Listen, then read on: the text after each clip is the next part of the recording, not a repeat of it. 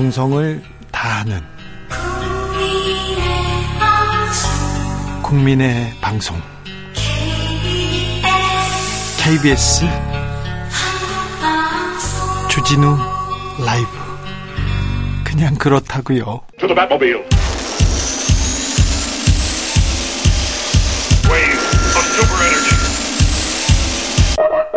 주기자의 1분 가짜 뉴스가 우리의 자유를 위축시키고 선거 등 민주주의 시스템을 위협할 수 있습니다. 어제 윤석열 대통령이 말했습니다. 지난 1일 교, 교, 변, 교수와 변호사들 380명이 윤석열 정부가 반헌법적 조치들로 언론의 자유를 위축시키고 민주주의를 위협하고 있다고 비판했습니다.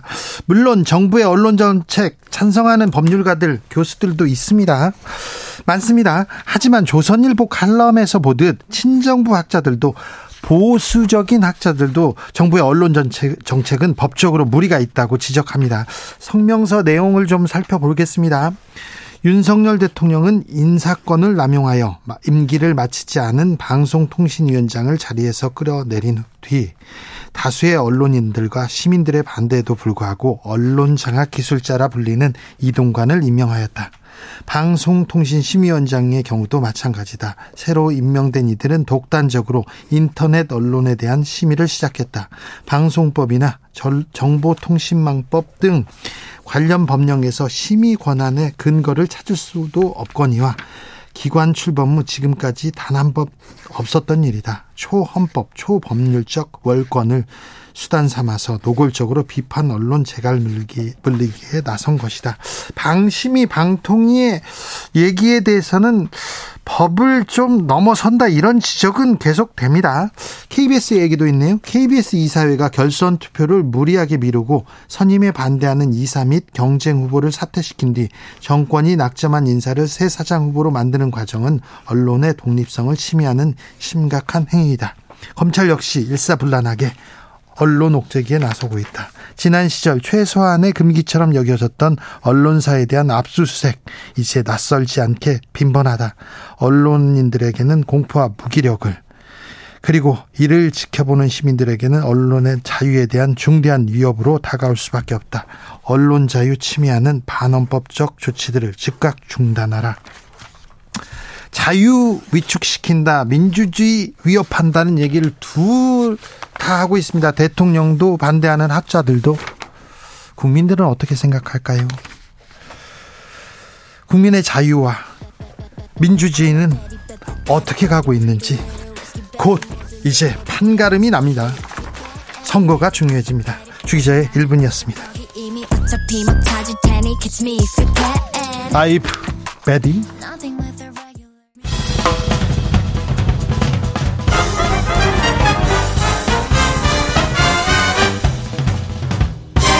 훅 인터뷰. 훅 인터뷰 이어가겠습니다. 인요한 국민의힘 혁신이 2호 혁신안 냈습니다. 자, 변화 혁신으로 민심 잡겠다고 하는데요. 그런데 당내에선 좀 다른 얘기도 나옵니다.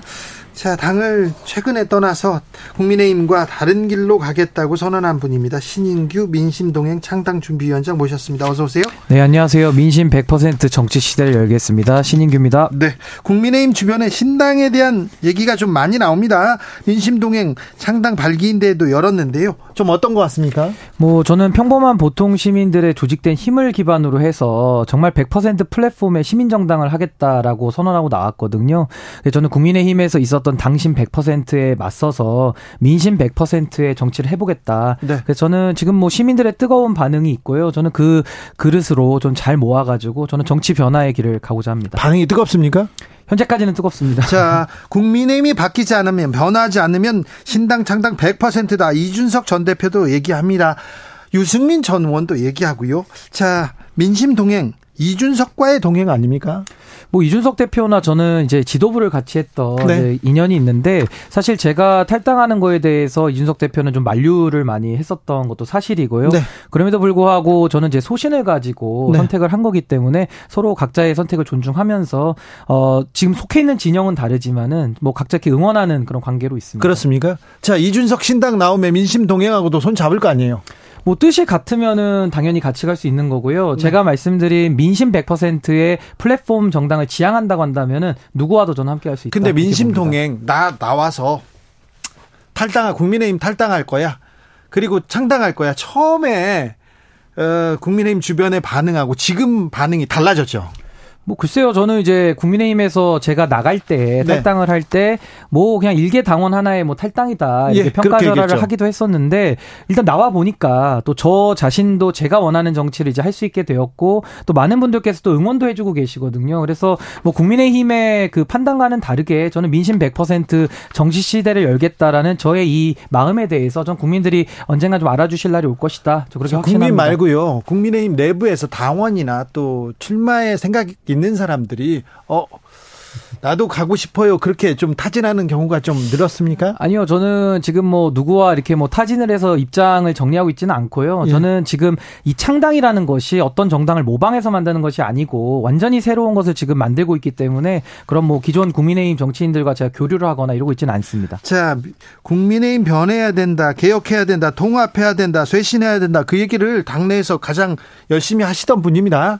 근데 인요한 혁신위가 꾸려졌습니다. 그리고는 1호 혁신안 오늘 2호 혁신안도 나왔습니다. 2호 혁신안 살펴보니까 아, 국민들의 요구가 담기기도 했어요. 국회의원 특권 내려놔라. 국회의원 숫자 줄이겠다. 불체포 특권 포기하겠다. 세비 내리겠다. 이런 얘기 나왔는데요. 어찌 보셨습니까? 저는 뭐 모양만 요란했지 그 내용을 자세히 살펴보면은 아직도 혁신의 정확한 의미를 저는 모르고 있다 이렇게 보거든요. 하나 예를 들면은 국회의원 10% 감축이라는 것은 전형적인 반정치를 이용하는 겁니다. 쉽게 말해서 정치 혐오를 일으킨 주체들이 네. 정치 혐오를 기반으로 해가지고 의원수를 줄이고 그 줄여진 의원의 자신이 또 들어가겠다는 얘기거든요. 그렇게 되면 의원들의 기득권이 더 유지 강화되는 겁니다. 그렇기 때문에 전 이런 식의 혁신안을 내 가지고 국민들의 그런 정치 혐오 감정을 아직 아직도 이용하려는 것이 저는 매우 아직도 그 본질에 어, 다가가지 못하고 있다 이렇게 보고요. 네. 저는 국민의힘의 혁신은 두 가지라고 봅니다. 첫 번째는 윤석열 대통령의 사당화에 대해서 저항하는 것이고요. 두 네. 번째는 당내에 만연한 기회주의를 청산하는 겁니다. 이 두 가지를 해나지 못하면은 이런 거 아무리 그 특권을 내려놓는 듯한 모양만 가지고는 전 혁신에 들어갈 수 없다. 그렇게 평가합니다. 혁신위원장 윤핵관 어, 선당우사해야 된다. 수도권으로 나와서 험지로 가던가 아니면 불출마해라 얘기하지 않습니까? 그러니까 쉽게 말하면 이제 물갈이론인데요. 네. 그럼 물을 가려면은 3급수를 빼고 2급수나 1급수를 넣어야 되잖아요. 근데 쉽게 네. 말해서 3급수를 빼고 4급수, 5급수를 넣으면은 이거 네. 물갈이를 제대로 한 게 아니지 않습니까? 네. 잘못된 물갈이죠. 그렇죠. 그러니까 쉽게 말해서 지금까지 대한민국이 초선 의원 교체율이 50%가 넘거든요. 네. 근데 왜 국회는 늘 나빠집니까? 네. 이게 바로 3급수 물을 빼고 5급수를 넣은 거거든요. 그래서 지금도 윤석열 대통령의 사당화라는 것이 아직도 살아 있고 윤석열 대통령과 친분 있는 사람들 검찰 출신들이 내려온다라는 이야기가 팽배한데 네. 거기에 대해서 기존에 있는 상급수를 빼낸다고 해가지고 네. 저는 국민들이 기대를 하실까요? 네. 저는 좀 회의적입니다. 아니 국민의힘에서는 혁신한다는데 쇄신한다는데 국민의힘 전 대변인 신인규 변호사 별로 좀 기대가 없네요. 아니 잘했고 제가 기대가 있으면 왜 탈당을 하겠습니까? 결국에는 국민의힘에서 아직도 그 문제의 본질을 알지 못하고 아직도 주변머리만 긁고 있는 거거든요. 주변머리만요? 주변만 긁고 있죠. 그래서 네. 사실은 그 핵심으로 들어가서 윤석열 대통령과의 건강한 이제 정부와의 그런 관계를 당이 설정하는 것이 핵심인데 지금 거기에 대해서는 전 입구에도 못 들어온 것 같다. 입구에도 평가합니다. 네.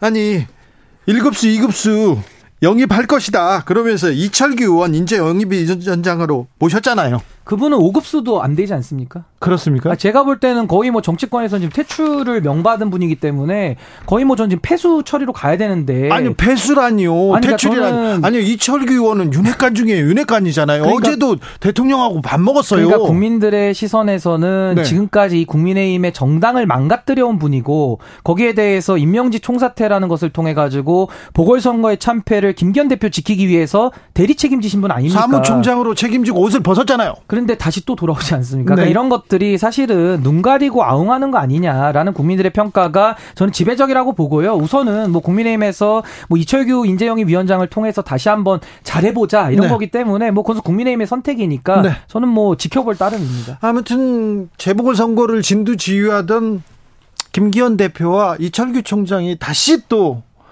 원투 펀치로 지금 나섰네요. 그러니까 뭐 호흡이 너무 잘 맞으시는 거 아닌가 싶기도 하고 아니면 이철규 위원장 아니면 그 자리를 할 사람이 없는가 뭐 이런 생각도 들고요. 예. 아무래도 인재영입 위원장이라는 자리가 뭐 비례대표 후보들을 영입한다라든지 여러 가지 후보군들을 영입하는 위치에 있기 때문에 저는 대통령실에서 가장 말을 잘 들을 사람을 고른 거 아니냐. 네. 저는 그런 의심도 좀 해봅니다. 혁신을 얘기하고 변화를 얘기합니다. 대통령이 고개를 숙이기도 했는데 그런데 당 국민의힘 주변에서는 아, 안 변해 이런 생각이 조금 있나 봅니다. 점점 이준석 신당 얘기가 계속 높아집니다. 이준석 전 대표도 신당 100% 시작한다 이렇게 얘기합니다. 그리고 국민의힘 이대로는 총선에서 백석도 못 이긴다 이렇게 얘기하더라고요. 뭐 저도 그 얘기를 이준석 대표에게 꾸준하게 해왔고요. 네. 저는 제가 탈당할 당시에는 이준석 대표와 그 탈당에 대한 그런 의견들이 달라서 네. 저도 존중을 부탁드렸고 뭐 이제 와서도 이제 이준석 대표도 국민의힘 안에서 끝까지 좀 노력해 보려고 했던 분이거든요. 네. 그래서 뭐 국민의힘에 대해서 서서히 이제 희망이 더 사라져가는 거 아니냐 전 싶습니다. 희망이 사라져 간다고요? 그러면 국민의힘은 쇄신한다, 혁신한다. 말로만 외치지 말고 뭘 해야 됩니까? 우선은 아까 제가 말씀드린 대로 윤석열 대통령과의 관계 정립을 먼저 해야 됩니다. 그것은 대통령이 당에 대한 장악 의도 이것도 당연히 비판받아야 마땅하고요. 그렇죠. 거기에 대해서 당은 당의 자율성을 스스로 지키지 않으면 그걸 누가 도와줍니까? 네. 그러니까 당 스스로가 온전하게 서겠다라는 마음 자세부터 바뀌어야 되는데 아직도 제가 볼 때는 국민의힘의 구성원들은 네. 대통령만 바라보고 있는 네. 대통령 해바라기 정당 아니냐. 예. 근데 여기에 대해서 그 권력을 추종하는 그런 기회주의가 아직도 득세하는데 여기서 쇄신을 얘기해봐야 국민들이 그게 와 닿겠습니까? 그리고 지금까지 국민의힘이 해왔던 모든 일련의 과정들 속에서 저같이 안에 있던 사람들도 목소리를 많이 냈거든요. 예. 근데도 하나도 바뀌지 않기 때문에 저는 뭐 백년 하청이라고 보고요. 그럴 바에는 저는 나가서 민심 100%로 당신 100%로 운영하는 정당을 전 심판해야 되겠다. 저 그런 생각을 갖습니다. 홍준표 시장이 이준석 비례정당 만들어도 정의당보다는 의석 많이 나올 수도 있다. 그래서 다음 대선에서 캐스팅 보스트 질 수도 있다. 이렇게 얘기하는데 국민의힘에서 이준석 전 대표나 다른 사람들이 많이 나오면 많이 따라 나올까요? 근데 저는요 누가 따라 나오는 게 별로 중요하지 않다고 보고요. 그래요? 결국에는 민심이 어떻게 반응하느냐가 저는 더 중요하다고 봅니다. 왜냐하면 네. 기존 정치권이 가지고 있는 뿌리 깊은 불신이 있거든요. 거의 제가 봤을 때는 정치 불신을 넘어서 지금 정치 혐오로 가고 있는 단계입니다. 그렇기 네. 때문에 안에 있는 분들이 누가 따라 나오느냐라는 것이 결국 새로운 정치를 가겠다는 사람들한테는 별로 그것이 도움이 안 될 수도 있어요. 그래서 저는 누가 따라 나오느냐가 핵심이 아니라 정말 지금의 시대 정신을 제대로 읽고 그 시대 정신으로서 많은 민심을 담는 그릇을 만든다면은 네. 저는 국민들이 저는 표를 주시고 반응을 주실 것이다. 저 그렇게 생각합니다. 신당을 만들고 새로운 비전을 주겠다 해 얘기는 하는데 그게 또 쉽지는 않잖아요. 그러니까 뭐 지금도 이제 하겠다고 나오신 분들이 많이 계셨고 이제 네. 저도 이번에 나온 나왔죠. 것인데 네. 그게 왜 안 되냐면은 사실은 안티테제 그러니까 양당에 대한 비토 정서가 강한데 예. 이 비토 정치만 가지고는 안 되는 거거든요. 그렇다면 내가 나와서 세상을 어떻게 바꾸겠다라는 비전 정치를 해야 되는데 네. 지금까지는 국민들의 마음을 가, 가다듬을 다 끌어안을 그런 시대 정신을 내세운 세력은 없었고요. 제가 다원화의 시대 정신을 제안하고 있기 때문에 저는 이 다원화의 시대 가치로서 저는 국민들의 마음을 모아갈 계획입니다. 네. 국민의 마음을 모아가는데 혹시 국민의힘 낙선 운동도 그 마음을 모아가는 게 한 방법이 될까요? 홍준표 대구시장도 이런 점 지적하던데요. 아니 근데 뭐 누구 안 되기를 바라는 거는 잘못된 거 아닌가요? 저는 뭐 국민의힘 뭐 낙선시키고 이럴 건 전혀 제 계산서에 없고요. 네. 제가 얼마만큼 국민들 앞에 선택을 받을 수 있느냐 네. 그런 식으로 제가 적극적으로 사고를 하고 있지 누굴 떨어뜨리기 위해서 나가는 건 결단코 아닙니다. 알겠습니다. 뭐 모범 답안들이 잘 준비되어 있는데요, 변호사님. 자. 유승민 전 의원은 어떤 길을 걸, 걸, 걸을 것 같습니까? 글쎄요, 유승민 전 의원께서는 이제 12월까지 고민하시겠다. 그리고 혁신위의 결과를 좀 더 지켜보겠다. 이런 입장으로 알고 있거든요. 그렇죠. 그래서 저도 뭐 유승민 전 의원께서 당내에서 이제 어느 정도까지 역할을 할 수 있을지는 지금 당의 상황으로서는 매우 좀 회의적인데 네. 뭐 12월 달에 이제 혁신위 결과를 보고 저는 결단을 하시리라 보고 네. 제가 가고자 하는 그런 민심 100% 정치 시대에 저는 많은 분들이 어, 동의해 주시기를 저는 또 바라면서 또 제가 가진 비전과 가치를 더 알릴 계획입니다. 이뇨한 혁신위원장은 또 어떤 카드를 들고 내려 나올 것 같아요? 근데 저는 이뇨한 혁신위원장이 혁신위원장인데 네. 지금 하시는 역할은 이제 공관위원장으로 가는 것 같거든요. 그런가요? 역할 자체는 뭐 누구 이제 뭐 험지 출마해라 내지는 뭐 누구 안 된다 이런 식의 말씀들을 많이 하시고 또 예, 더 누구는 많이 하시죠. 누구는 품어라 이제 이런 얘기들 많이 하시거든요. 그래서 글쎄요, 저도 근데 저는 개인적으로 이뇨한 혁신위원장이 앞으로 한 달을 더 버틸 수 있을까 저 그런 생각도 들긴 합니다. 한 달이요? 지금 당내에서 혁신을 한다고 하면서 여러 가지 지금 모순되는 이야기들을 막 던지고 있거든요. 그래서 마치 벌집을 제거하는 게 아니라 벌집을 막 쑤시는 느낌이거든요. 그래서 저는 그거 뒷감당을 어떻게 하실지가 조금은 걱정은 됩니다. 용산이나 아니면 국민의힘하고 이렇게 교감이 있어서 하는 말 아닐까요? 뭐 윤여한 위원장은 아니라고는 하기 때문에 그 네. 밖에서는 알 수 없지만은 지금 혁신위원장으로서 당에 뭐가 문제고 어떻게 풀어야 되는지를 아직도 저는 모르고 계신다. 최근에 이철규 그 인재영입 위원장 영입에 대해서 너무 긍정적인 반응을 보여주셨거든요. 네. 그거 하나로서 저는 모든 게 다 설명되지 않습니까? 좀- 뭐더 설명을 해야 됩니까? 좀 그렇죠. 이철규 인재 영입위원장 국민의힘에서 이렇게 임명하자 민주당 일각에서 박수치고 환호했다 이런 아, 내용 들었습니다. 이뇨한 위원장도 되게 좋은 분이시라고 극찬을 하시던데 네. 전혀 정치를 모른다라는 것이 거기 나오는 거고 이철규 위원장은 당 그 배에 구멍을 낸 선언들을 승선시키지 말아야 된다라고 말씀하시면서 예. 굉장히 비- 그 마이너스 정치를 하신 분인데 본인이 배에 구멍을 제일 크게 뚫었잖아요. 근데 다시 또 그 배에 돌아와가지고 내가 배의 문을 지키겠다. 이게 국민들 앞에 설득이 되겠습니까? 그럴까요? 자. 김포를 서울로 김포 편입 논란은 어떻게 보셨습니까?